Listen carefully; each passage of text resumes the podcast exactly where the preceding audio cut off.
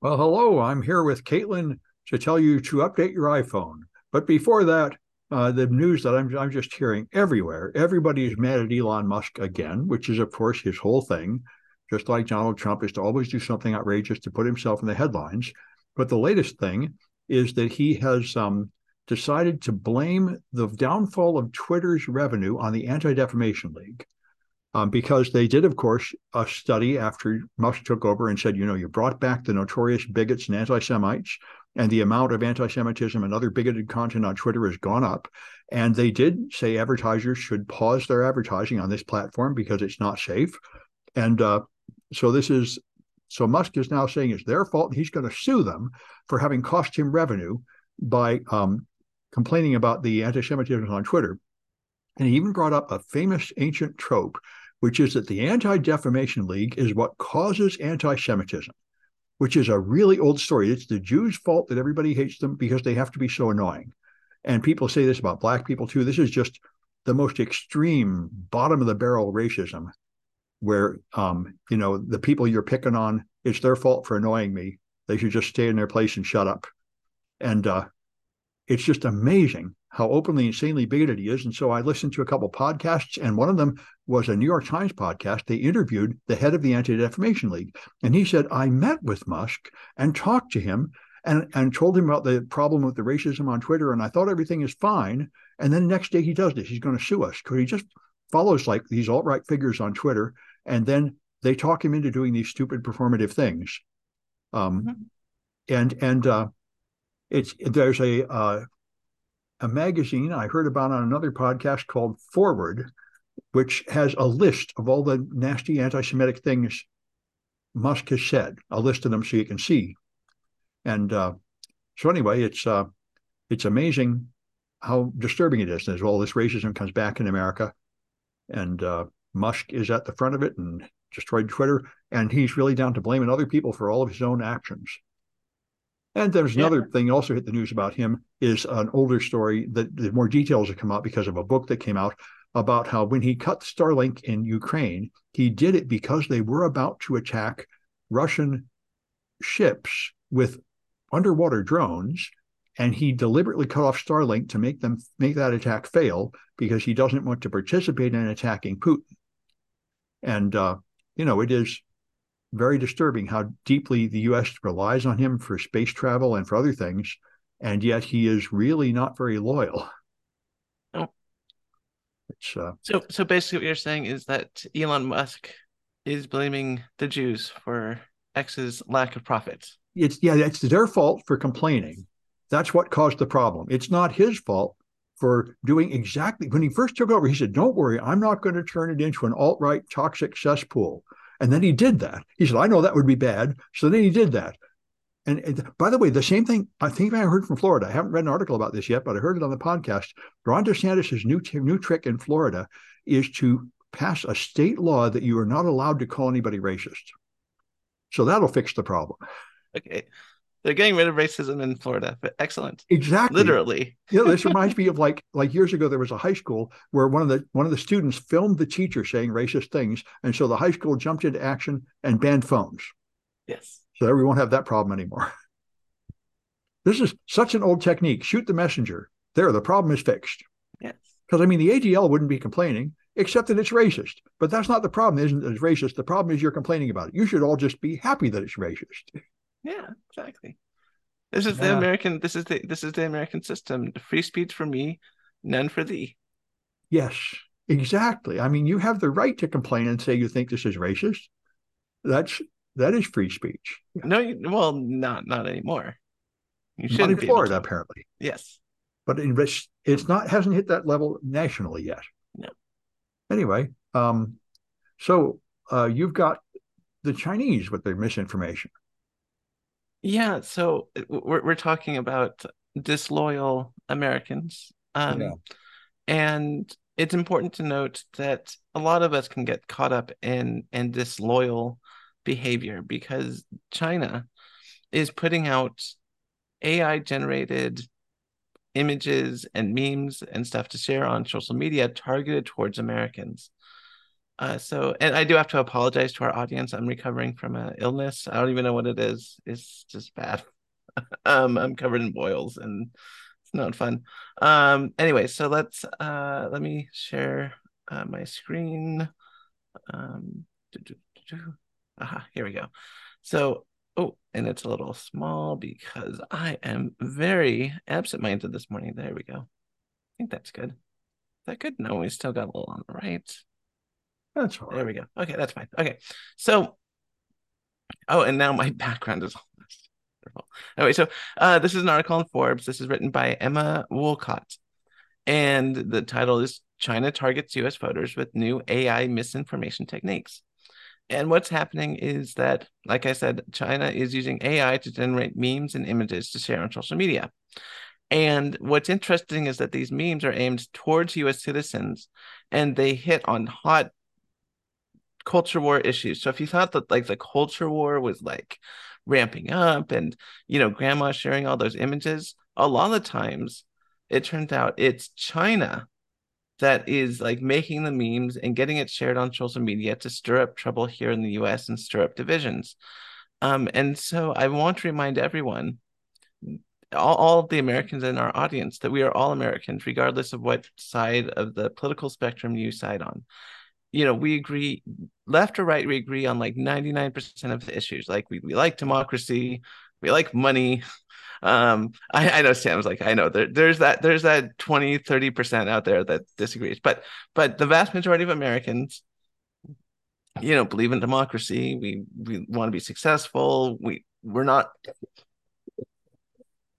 we're not hate mongers you know there's a lot of there's a lot of yeah there's there's a sizable amount of vocal minorities that that are these people but the vast um, americans just sort of agree on on most basic principles and you know it's important not to get caught up in these culture wars because it, it makes our enemies stronger i think you are taking a far too rosy analysis of the situation. I think the last two elections and the Republican primary show that there is a very large amount of Americans that no longer believe in democracy and no longer feel like we should be united as one nation. And you know, Trump's front runner for VP is now Marjorie Taylor Greene, who has openly called for a national divorce, splitting the nation into red and blue separate nations. It's um I think this but, is the problem. But well, uh, what I'm that, saying is not true that 99% of us agree that America is great and we should have shared values. It's there's a lot of people, like 30 or 40%, that really are not on board with that anymore and a, a, large part of that has to do with China influencing them behind the scenes, the, the sharing memes on social media, well, stuff like that, stirring know, China, the pot.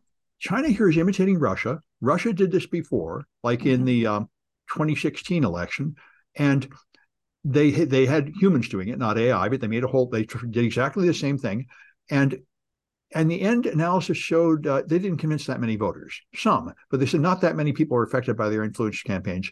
Yeah. I'm so I, I know China is trying to do it, but I think the jury is still on whether it's really effective. What's surprising to me is that China is doing it because before this, Russia was the real enemy of America, and they said we must crush the American system. Anything that hurts America is to our benefit. But China did not take that position because they're very economically linked with us. They're just basically a business partner. They don't see that hurting us benefits them. But now, with the current hostility rising between U.S. and China, they seem to be moving in that direction where they're just an enemy and they just want to hurt us, which is a significant uh, degradation in our relations. Right. Well, regardless, the United States is stronger united rather than divided. So keep Absolutely. that in mind. Keep that in mind in our elections and politics going forward. Well, uh, you know, state... cannot stand, you know, which Lincoln said, and so they killed him and put in a guy to increase the division. So, right. Well, it, it, we still have the same problem, exactly the same problem the same people pushing the same arguments. We didn't really resolve the Civil War. No, we didn't. But we we have to move past it. Yeah, we really yeah. do. I'm. Yeah, I remember there was a time when I thought I felt sort of regretful that I missed the civil rights movement, but I didn't miss it. It's all back. We get to do it all again. yeah. Anyway, it's um, it's very. I I have hopes that the Democrats will beat the Republicans a few more elections, and the Republican Party will vanish and be replaced by another one that is less bigoted.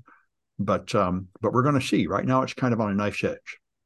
I mean, and that's the thing too is that uh, you know we can agree on to disagree on most issues politically, Uh, but bigotry is not one of those things that that we can just agree to disagree on. We have to either all agree that bigotry is wrong or all agree that bigotry is great. And that's you it. know, you you have you have to pick a side there. Um, that's the Civil War right there. Yeah. I mean, and from the from the Southern point of view, it's those Northerners being intolerant of our great system. You could say that. We're just not willing to put up with this. Uh, yeah, I know. I'm. I, I will. I will fully admit I am intolerant of bigots. Yeah. And you know, and if you're a bigot, I'm not going to tolerate your behavior. So yeah, if you want to, I, you know, that that is I'm talking about unity, but you know yeah. that is that is one of the things that that, that causes disunity is is the idea that we should be bigoted towards people for you know. Yes, but I really believe that. They really believe that they should have white supremacy and everybody else should just be crushed down and not really able to vote and not really be represented and just be grateful for the crumbs that fall from the table of the white people who are in charge. They really believe that. It's only it's fashionable these days to be slightly indirect in saying it out loud, although not much. But that's really what it's all about. Is. We need to knock it off. Stop that, people. We're, we're... We do. Yeah. But America was founded on that principle, and, and they're the ones that have stayed true to our original founding and not this new reformed version that the rest of us brought in in like the 60s. That is true. That is true. Our our version of America is very different from the founding fathers. Yeah, so we are the progressives that think mm-hmm. America should evolve and get better, and they are the reactionaries that want to want to stay with the original plan. Yeah. Yeah. And it's, it's very, that's the American experiment is can we all live together anyway, even though we have serious divisions of opinion? Can we somehow compromise in a peaceful transition of power and all that? And uh, it's not so clear that we can. Like, I, I really feel like the media is creating a lot of this division by creating these silos where you have people on on both sides on every side of the issue siloing themselves off and being told that the other side is just bad people. They're you know fascists um regardless of of if they're fascists or not. And you know and if that's i don't think case, it's symmetric like you're making it sound. Well i mean what i'm saying is, is that for example if you look at like january 6th mm-hmm. you know uh, this has been said before and this is not exactly a hot take but if if it was true that the elections were stolen, they would have been absolutely right in doing what they were doing and storming the Capitol. The problem is they were fed a steady mm. diet of misinformation. Yeah. And there was nothing in their lives or experiences to weed that out. And yeah. and that's where this comes from is that people are being fed steady diets of politically motivated partisan news. Yes. And it's it's creating a warped view of American society. Yes, I just I just object to the both sides them. I mean, the fact is the stuff on the alt right is dangerous and completely um, false, and the the mainstream is tilted somewhat to the left, but not so much at all. I mean, I heard another report of an interesting study. I think I saw this one a while ago, where they quizzed people on news items, and they found that people that watch Fox News know less about the news than people that don't watch the news at all. All they hear is lies. And that's certainly not true if you listen to the mainstream stuff. The mainstream stuff is somewhat on the left, but it's not like all lies, not even close. It's mostly accurate. I, I mean, I never really thought of the Wall Street Journal as being on the left, but I mean, if you're no, the Wall Street Journal is on the right, and their opinion page they're they're not far from Fox News actually, but they are at least somewhat accurate in print media. So, so who, on factual matters. What's a what's a left leaning? Oh, uh, uh, MSNBC is is famously the on the left. Right. Right. Um, but, but but oh, go on. Well, and then and then CNN is a little to the left, and I think PBS is probably a little to the left. I think almost all um, mainstream news sources are now a little bit to the left as a reaction to the craziness on the right. But it's a much smaller effect than on the right, where everything is just completely fictionalized and conspiracy theories and madness and stuff. No, I, like, I think I think you hit the nail on the head. Um, I, I think that a lot of times we, we talk about news being on the left. Yeah. When in fact, what they're on is the side of, of accurate reporting. They're trying if, to be accurate, right. but they do have some sort of emotional responses, like they suppressed the COVID lab leak theory and the Hunter Biden laptop story because they just assumed that was a lie because it sounded like all the other lies. and that's the kind of snap judgment that'll get you. That's why they're a little bit to the left. They're they're well, sort of they're sort of inflamed and, and angry at the right, and it pushes them to the left despite their attempt to try to stay in the middle. I mean, if when when so let's look at the Hunter Biden laptop thing. Yeah. So you were told the right wing circles are say that you know there's this Hunter Biden laptop and it, it has all this stuff in it and it's it's terrible and it you have no evidence story that, would, that he would, left it at a place to be repaired yep. and the repair guy handed it off to somebody who gave it to Rudolph Giuliani. It all sounded outrageous. Right. And you have no evidence, you yeah. know, just to back it up. I mean, yeah. the of course most mainstream reputable sources are not going to report on this right away. Yeah. Uh, until it's confirmed. Right. And so yeah. to, to, I think to, to call them left leaning because they're not reporting on it right away. I mean, they made a call based on the best evidence they have, but there was also um, a statement made at the time that this was probably Russian propaganda, just like the Chinese propaganda we were just saying. Right. That's why they really didn't want to report it. That's why you know it's a really hard thing to present unbiased news. You get these stories like that, and then you get various opinions from experts, and you try to decide whether to publish or not. It's a really hard decision, and you often right. turn out to make the wrong decision later. Right. I mean, I, I guess to me is is if you watch something like MSNBC, they're clearly trying to get Democrats elected. They, they have are. these talking heads that are just, you know, the Republicans are bad, Democrats are good. Yeah, you know, paid, it's a paid, it's a, a wholly paid subsidiary of the Democratic Party. Exactly. And, and you know that shoots me. It means I agree with them ninety percent of the time, but I am yeah. aware I'm watching propaganda. And, and right, exactly. I, I used to have when I was on Twitter. There's a woman there I correspond with, and um, she would watch Rachel Maddow and then angrily support her points. And I said, I love Rachel Maddow because she's a wonderful teacher. But you have to understand you're watching left wing propaganda, and often she's way over the edge. Right. right. And but then and then to say that, you know, and then if you compare it to something like the New York Times, which is just very much a you know, they take themselves very seriously with the news. Yeah. I mean, and to say that, oh, they're both left wing leaning, I mean, it's like well, I, New York Times probably a little bit to the left, like CNN, but when you say a little bit, are they supporting the Democratic Party? Yeah, supporting the Democratic Party and generally inclined to take a negative view of anything that comes from Trump or the right. Um, so they that's they've got a bad attitude about the right, which I have too. I sympathize with it. What? But the fact is, uh, the right wing people do not get a completely fair and unbalanced treatment there. They just sort of get assumed that they're wrong and assume that they're lying and and assume that they have bad intentions. It's it's the this is like the issue of good faith in conversation. You don't go question someone's motives or assume that they're evil when you're talking to them. You assume we're trying to find the truth here. But I think the mainstream media no longer has that assumption of good faith in dealing with people on the right. And that's a pretty well justified position to take. But it does mean that if the people on the right were to say something true, they probably wouldn't be believed anyway.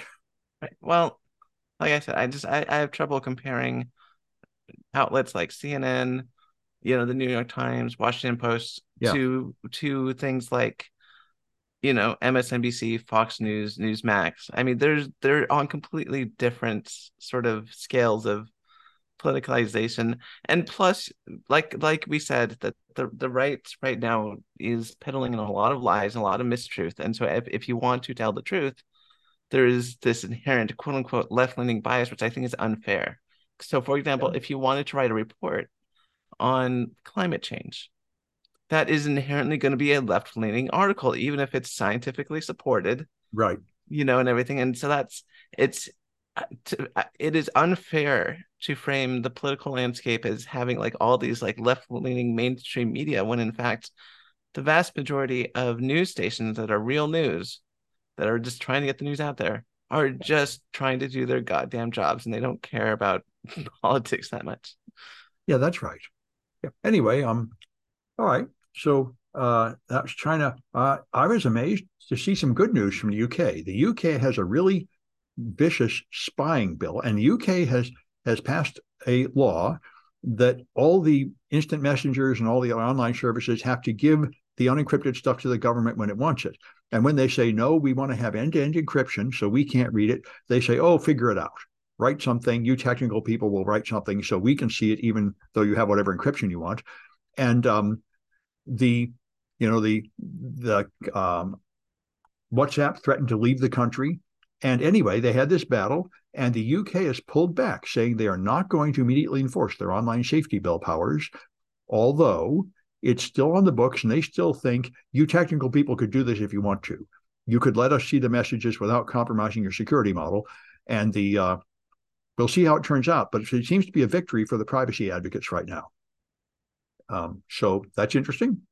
Uh, the same thing's happening in the U.S., but the U.S. is much less pushy about it from the government side. The FBI and the NSA totally would like to spy on everything, but they haven't made much progress in passing a legal requirement to force everybody to hand over their their stuff and break the encryption. But the UK really has passed that rule, but they're not enforcing it yet.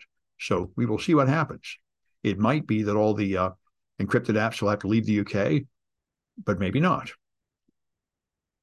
anyway, um, it's a, I've been involved in this for years, um, and you know, at first it seems like you could make a third-party key cryptographic system that would work. The problem is, in practice, if the police can get in, then police will leak, leak the key and lose it and get bribed, and there'll be corrupt people, and even the NSA can't keep their secrets anymore. So the problem is, it's really hard to imagine how you design a system that won't just catastrophically fail and leak. That seems to be what always happens in practice.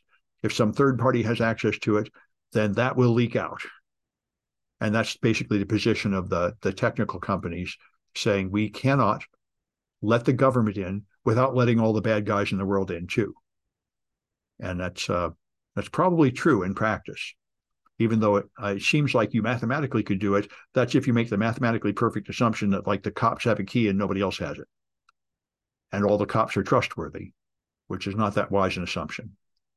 Anyway, then we get to the one which I thought was the most important. You got to update your iPhone. Yes, please, everyone, update your iPhones. Uh, there is um, some new spyware going around on iPhones, which is zero click. So this is on TechCrunch. This was written by Lorenzo uh, Franceschi Bicchierai. Uh, and uh, Apple released an uh, update recently. It was yesterday, actually, uh, in which they patch uh, two zero day issues, and the issues allow an attacker to push malware onto your phone, you know, without you having to click on anything. And so the the actual article, the the research is is here. This is on uh, Citizen Lab, um, oh, yeah. and it, and it's called the the exploit itself is called BlastPass. And what it uses is it uses PassKit to send attachments from one phone to another to execute code on somebody's device. And you don't have to click on anything or do anything uh, to get code execution. And it's been seen in the wild. Uh, and so this is how like the NSO group uh, is able to like put you know spyware on government phones and stuff like that. So anyway, Apple released a big update. And so if you do have an Apple iPhone, or any sort of Apple portable device like an iPad, update today. Um, this is important. Uh, by the way, I saw a discussion of this among people on Mastodon, and one of them said if you had the enhanced security mode on your iPhone, that would have blocked this. You know, they brought that out about six months ago. There's a high security mode you can turn your iPhone on, and you're supposed they recommend it for like journalists and political figures that are high risk. So that's another option you should consider putting on patches is good, and switching your iPhone to high security mode is a wise move too. Very good. All right. And then there's another one about North Korea. This happened a couple of years ago, and now it's back again. Google's threat analysis group has found that the North Korean threat actors are targeting security researchers with fake social media profiles. They've done this before, uh, doing things like offering you a job and such. So they're um, using social media like Twitter to build rapport with their targets. Uh, and then after they make initial contact on X, they'll then move to Signal or WhatsApp or Wire. Once they've established a relationship, then they'll send you a malicious file that exploits a zero day and infects you. And by targeting security researchers, it's particularly of interest to the security researcher community. But I mean, being in any defined group gives you a vulnerability, but certainly security researchers are clearly vulnerable to this. You say, I saw your talk, that was great. Here's something else. Here's a technical thing. You should read this PDF or something. It's uh, pretty clear how it would work. And then the security researchers are fairly high value targets that probably have interesting things like keys to GitHub repositories and other things that you would like to steal. So this has happened to me. Um, I've really? had people, yes, I've had people on LinkedIn contact me about you know jobs and stuff like that and then they would want to move the conversation to like WhatsApp um and so i've gotten very good at sharing pictures of astrocat and pretty outfits and try to steer the conversation towards like new outfits for astrocat. Um uh, and um so you torment them. I toward oh, oh absolutely. I know exactly what they're doing. So uh, oh god the last time uh that like they, they they usually these people that are trying to spy on me and get into my systems want all my personal information so they'll want my phone number, they'll want everything. So I just tell them I'm on the um, a witness protection program. and you know, and, and just string them along. And it, it's very funny. They, you know. Well, that's good. you know, I think, yeah, yeah. Well, anyway, it's a thing for security professionals to be aware of. And you got oh, yeah. another James Webb Telescope picture. I do. So this is actually really, really cool. Uh, unlike the other James Webb Telescope photos. Well, they keep saying they're stunning pictures, but they don't look that pretty usually. They're well. I'll explain this this photograph in, okay. in a second. So let, let's let's take a look. Um, so the James Webb Tel- Space Telescope took this picture of a supernova, uh, and so this was um, a supernova that you could see in the night sky in like the 1600s. This was the Kepler supernova, I believe. Yeah. So in 1604, uh, there was a giant supernova everyone saw in the sky, um, and this was from a um, from a sister galaxy orbiting the Milky Way. So I think it's um, where was it? The, it's from the large man man. Magellan, yeah, cloud. Yes.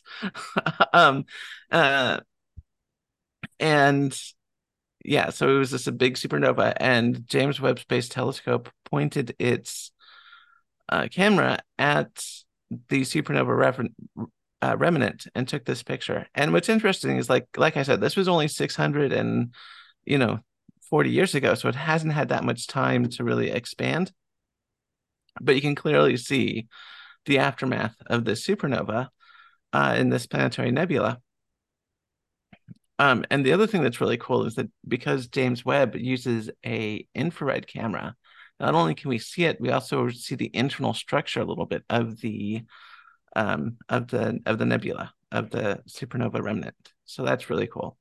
Uh, and so it looks like the outside is like the hydrogen, and then some of the heavier elements are there in the center. You can see the sort of the blast pattern mm-hmm. in the mm-hmm. center.